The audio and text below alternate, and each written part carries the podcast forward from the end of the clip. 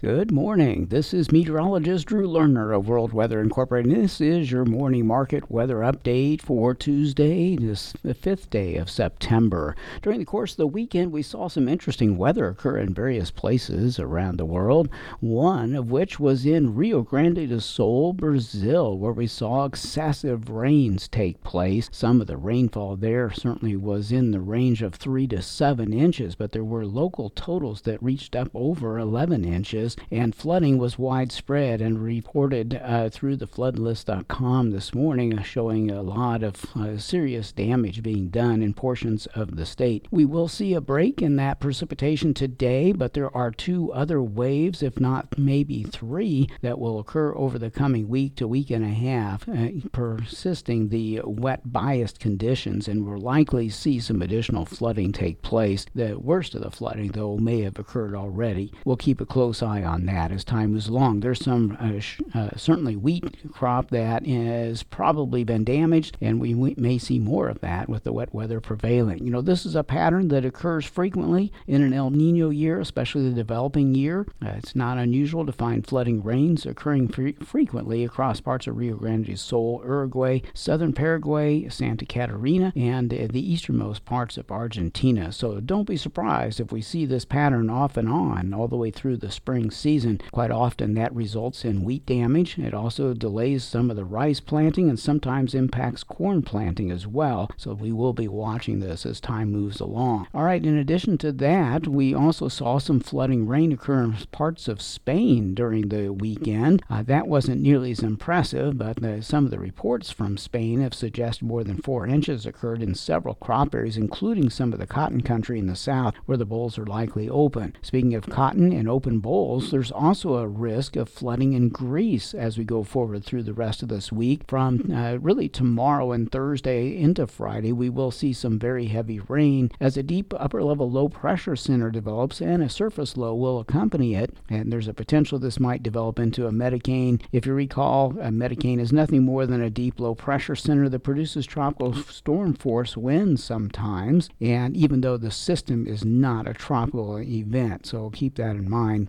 but there will be some strong wind and some potential for flooding, especially in Greece. The low pressure center will eventually drift back to the south and end up moving over Africa and dissipating. In the meantime, uh, we do have still in the U.S. an opportunity here for more drying to occur in the heart of the Midwest. Not much precipitation will occur over these next few days. An upper level low that produced heavy rain from eastern Mississippi into Alabama and parts of northern Florida during the long holiday weekend also produced some moderate rains in the northern delta yesterday, the system will move off to the northeast and weaken quite a bit. So we're not expecting heavy rain, but there will be at least some precipitation in the eastern parts of the U.S. Midwest. In the western part of the Midwest, it's going to be relatively dry bias for several more days. There is a frontal system moving through the Dakotas today, producing some rain there, and a few showers may occur across Minnesota and Wisconsin as well, but it's not likely to be a real big rain event. The temperatures are going to cool down in a notable manner. In fact, this morning, frost and light freezes were noted in parts of northeastern Alberta and northwestern Saskatchewan. That was more or less normal for this time of the year, but the cool air will seep all the way down across the border uh, as we go forward through these next couple of days. We'll see lows in the 40s and some 50s across the northern plains and upper Midwest. In fact, uh, all of the Great Lakes region will eventually cool down into some 40s for morning lows. Our afternoon temperatures will be stuck in the 60s and 70s during these cooler days. If we will warm back up again, but a reinforcing shot of cool air will be back again next week. So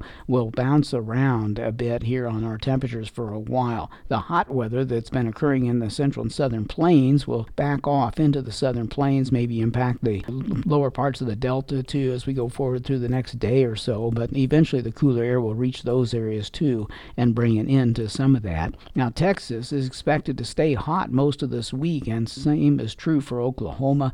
Daily highs in the 90s to over 100 degrees will occur all the way into the weekend. Slightly cooler weather Sunday and Monday is expected in those areas. There will not be much rain occurring in Texas, and there's still a big concern about the uh, ongoing drought down that way. Now, with that said, that dryness will likely last into the weekend, but there is an opportunity for rain next week when the cooler air starts to get down that way. So maybe, just maybe, we'll see some rain occur in the Texas Panhandle and parts of West Texas, maybe even the Black Falklands and coastal Bend as we go through the middle and early parts of next week. In the meantime, Canada's prairies are not likely to see a lot of precipitation. In fact, they'll probably continue to be drier biased in the heart of the region. That's going to be good for crop maturation and harvest progress. Some areas in Alberta will get some additional rain a little bit too often, but uh, not excessively wet, but just wetter than they would like to see. Argentina did get rain over the weekend in eastern Cordoba into southern Santa Fe and on into northern parts of Buenos A very nice event. Rain totals of one to two and three quarters inches being reported. The European model did an excellent job predicting that event, and it looks like dry weather did occur in western and southern Cordoba, and also in La Pampa and parts of southern Buenos Aires. Argentina is not expected to see a follow up rain event for a while. The focus of energy will be in southern Brazil, extreme northeastern Argentina, and in a few areas uh, in uh,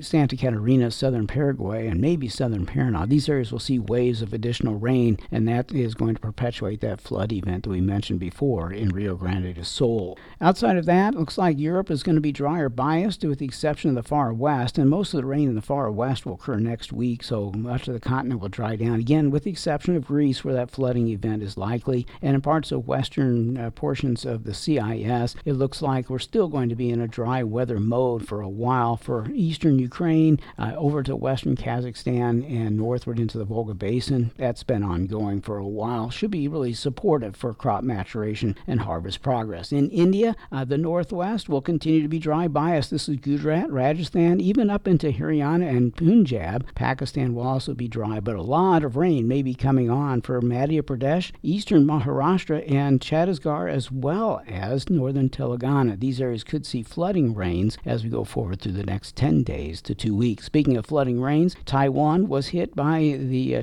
typhoon Haikui as we went through the weekend. The storm dissipated in southern Fujian, China. All those areas saw flooding rains, over 20 inches of rain being reported in southern Fujian. Uh, data from Taiwan was not available. We assume it was something similar, though. And also, southern Guangdong was impacted by Typhoon Saola that also produced upwards to 14 and 15 inches uh, of rain in coastal areas. This is meteorologist Drew Lerner.